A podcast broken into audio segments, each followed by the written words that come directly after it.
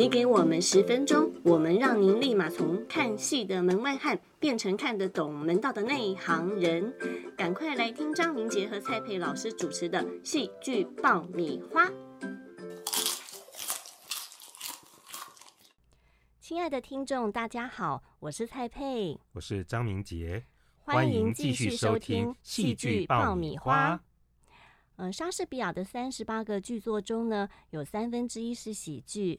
在上一集呢，我们挑选了其中的经典《仲夏夜之梦》，和听众分享了其中的四个喜剧元素。可是明杰老师竟然说他才讲了一半呢，那剩下的一半是什么啊？在《仲夏夜之梦》里面，其实他的角色非常的多，一共有好几组人马在同一个时空之中，他们的故事用平行的方式同时进行。比如说，我们在上一集有聊到，除了精灵国王。调皮捣蛋的精灵帕克、精灵皇后，还有四位小仙子。精灵世界的角色有名字、有台词的，一共就有七人。还有陷入了多角关系的四位年轻男女。除此之外，其实还有更多的角色。哈，这样听起来有两组人马，呃，总共十一个人呢。那《仲夏夜之梦》到底还有多少角色啊？好像有点复杂哎。还记得吗？这些年轻男女都穿着雅典人的服装，所以容易让精灵帕克认错。而《仲夏夜之梦》的剧情其实就是要从这个莎士比亚虚构的雅典城开始讲起的。雅典城的城主叫提修斯公爵，他在几天之后即将要跟西波利塔女王举行婚礼，还有一位总管专门负责典礼的娱乐，一片喜气洋洋。但是这个时候，四位年轻男女之中，少女赫米亚的父亲来找提修斯公爵告状，说赖桑德诱拐他的女儿。而这位父亲原本希望女儿跟迪米垂交往结婚，所以我们算一算，雅典城里的成年人就有公爵、女王、总管、父亲，一共四个人。雅典的成年人组四个人，雅典的青年人组也有四个人，再加上精灵七个人，到这里已经十五个人了。而这些人大略就可以分为三大组的角色，就像现在打疫苗一样，要按照年龄跟功能来分类吗？诶，这样已经很多人嘞，难道还没有讲完哦？刚刚不是说有一位总管专门负责典礼的娱乐吗？所以啊，剧情里面其实还有另外一群人，叫做雅典的工匠，他们为了庆祝公爵的婚礼，特别准备了一场戏剧表演。要在婚礼当天在公爵的面前演出，所以呢，这群雅典工匠一共六人，这就是第四大组的角色，十五加六一共二十一人。还有啊，如果真的要讲究，还可以把他们的戏中戏里面有五个虚构的角色也算进去，当做一组的角色。那这些虚构角色就是第五组人物，这之中还要加上其中有一个工匠，后来会变成驴子，所以算上驴子。总共的角色就有二十七个，都有名字、有台词。那这些角色如果都按照规定找不同的人来扮演的话，其实需要二十一位演员的编制，阵容庞大。这也是莎士比亚戏剧的特色。哈，二十一个演员呢？那要导演这一出戏，你岂不是难度很高吗？哎，可是啊，我印象里哦，有时候也有看到这个小规模的剧团演出《仲夏夜之梦》。哎，是的，要解决这个问题啊，当然可以简化一些次要角色，比如说小仙子只用一到两个人来扮演呐，或者是工匠只用三个人来扮演。但是其实，在莎士比亚的剧本里面有隐藏了一个秘密，可以让少人数比较少的剧团也可以扮演这个剧本哦。哦，什么秘密呀？赶快讲，赶快讲。好，那就是说，并不是所有的角色都会同时出场。好，比如说雅典成年人组跟精灵世界就不会同时出现，而四个雅典的年轻人这一组跟四个小仙子也不会同时出现。那么排戏的工匠通常跟雅典年轻人组也不会刚好同时出现，但是在第五幕婚礼的时候例外。所以呢，这些不会同时上台的这几组角色可以合并起来。用同一组演员来扮演不同组的角色，这样子安排的话，如果剧团的规模比较小，一样可以去演出《仲夏夜之梦》。难道莎士比亚当初写剧本的时候就设计好了吗？看起来是这个样子。我曾经看过最夸张的扮演方式，是曼岛剧团在公卖局南门园区演出的环境剧场式的《仲夏夜之梦》。他们的节目单上演员就只列出八个人，因此他们每个演员几乎都扮演三个角色。每一景演完之后，就看到演员们很卖力的变换服装跟声音，确保下一场的不同角色可以顺利的出场。这时候啊。观看演员重复变换多重角色的紧张感，还有熟练的技巧，就变成看戏乐趣的一部分。嗯，紧张感跟熟练的技巧，哎，这听起来有点像屏风表演班已经过世的李国修导演写的《三人行不行》？哎，是啊，这样的构想啊，在屏风的《三人行不行》里面做到更夸张、更极致。他们的节目单里面介绍着。只用三个演员就可以扮演三十个角色，非常受到观众的欢迎，而且对于演员也是一大的挑战。哦，用三个演员扮演三十个角色，这样的喜剧手法有名称吗？这个其实牵涉到另外一个常用的技巧，叫做重复。我们如果看演员变装一次有新奇感，而一人饰演多角这样子的设计也不少见。可是呢，我们看演员每换一景就要重复的一直变装，这其实很像综艺节目的来宾在玩游戏受处罚。这个又跟上一集讲过喜剧的错误元素有点关系。演员受苦犯错，观众就会开心。在这里，我想应该可以称作重复快速变换角色吧。嗯，诶，我好像有看过一个这个日本的导演三谷幸喜他在台北演出的喜剧，叫做。变身怪医也有类似的手法诶，嗯，没错，戏里面的主角有一个博士哈，他宣称他发明了一种药，会让原本正常的人变身成为具有野蛮个性的狂人。可是其实他是在说谎，变身狂人是他自己假装演出来的。结果呢，阴错阳差，他的助理、他的女朋友等等都陷入了这个谎言，到最后变成一种游戏规则，在台上大家必须要一直切换角色，而观众就笑到不行。对呀，对呀，我那时候也是笑到肚子都快痛死嘞。哎，蔡老师啊，其实你的笑点本来就很低嘛。好吧，我们下一个要介绍的喜剧元素叫做叫做巧合。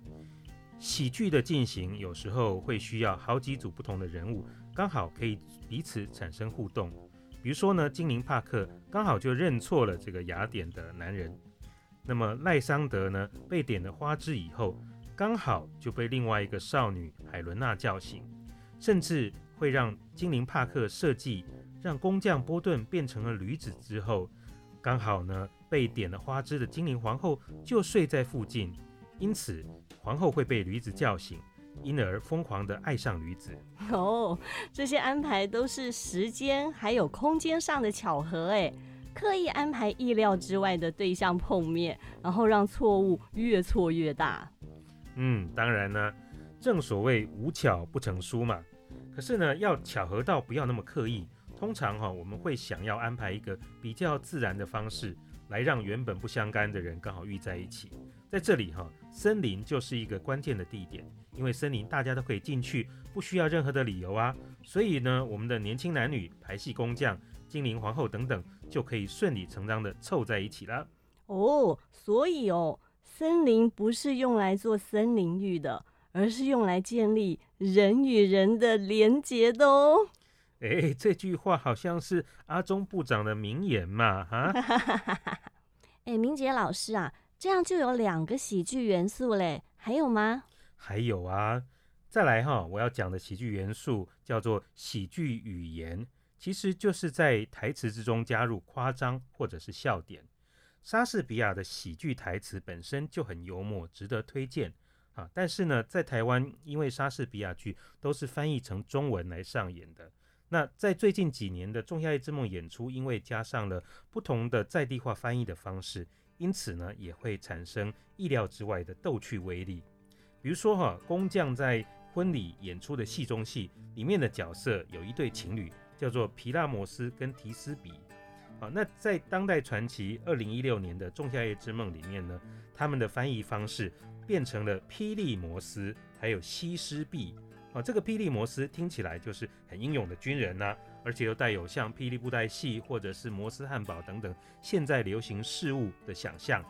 那么像西施碧，哎，我们一听就知道她是美女啊，而且又符合原本的发音。他们甚至在台上让西施碧称呼霹雳摩斯为欧巴哦，这个欧巴的 韩流元素也把它加进来，算是十分逗趣的在地化翻译。哦，如果能找到我的男神苏志燮来演男主角，我一定买第一排最中间的位置。是这样吧？哈，那另外呢，刚刚我们有介绍曼岛剧团嘛，他们的演出里面，则是将变成驴子的工匠波顿的名字，哈，他这个英文叫做 Button，其实是底部或者是屁股的意思。曼岛剧团就直接把它翻成台语的卡称，诶，我们。观众听到演员们卡称啊卡称啊这样叫来叫去，观众的理智很容易就会短路，我们就直接笑出来了。哦，button 卡称好妙哦。但是啊，这个莎士比亚的喜剧其实原本就安排了许多双关语或者是俗语的桥段在剧本里面。那我觉得如果能够把这个双关语翻译出来，其实更能够接近莎士比亚原本的戏剧的通俗文化。那么最后还有一个喜剧元素，好，我把它称之为拙劣模仿。那英文其实就叫 parody，啊，这个通常会采用戏中戏的方式来呈现。台上的演员故意去模仿陈腔滥调，或者是演技不好的演员的表演方式，让观众来爆笑。哦，就像是李国修的屏风表演般的《沙姆雷特》，或者是赖声川的《暗恋桃花源》一样。演的里面啊，都是演那些呃一直发生问题、不断犯错的剧团。没错，《仲夏夜之梦》的戏中戏前面有提到过，叫做《皮拉摩斯与提斯碧的殉情记》，一对情人隔着墙壁，透过墙的缺口来谈恋爱。想想看，那堵墙是真人演的哦。对呀，用人来演墙，哎，那场戏超好笑，连墙缝都有戏，哎。是墙缝有戏，不是唐缝有戏哦。蔡佩妮还蛮抢戏的嘛。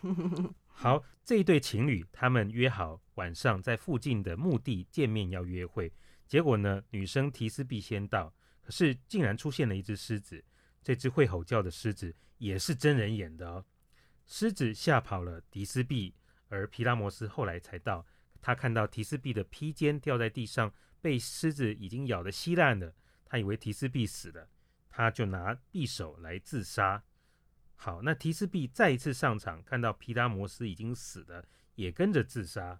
哦，这不就是罗密欧与朱丽叶的剧情吗？对吧？很像吧？嗯。可是呢，这一段是《仲夏夜之梦》最像闹剧的部分，完全没有规则，每个剧团要怎么演都可以啊。比如说墙倒啦，狮子的头套扯掉啦，男女主角殉情用的刀子坏掉了等等。演得越烂越拙劣越混乱，观众就笑得越大声。哇，今天的《仲夏夜之梦》完结篇，我们不只学到了喜剧的另外四个元素：重复、巧合、夸张语言，还有拙劣模仿。我们还学到了，当剧中人物规模庞大的时候，导演可以如何精简编制，挑战快速换角，是不是收获满满呢？哎，对了，明杰老师啊，莎士比亚剧的这个剧作当中有三分之一是喜剧，哎，那是不是剩下的都是悲剧啊？哎，不是不是，还有历史剧跟传奇剧。但是呢，蔡老师，我们时间已经不够了，不要再聊下去，讲太久我们自己就会变成悲剧了。嗯，好吧，那下一集我们就来来个反差，来谈谈古典悲剧的特色。我是蔡佩，我是张明杰。欢迎下次继续收听戏剧爆米花。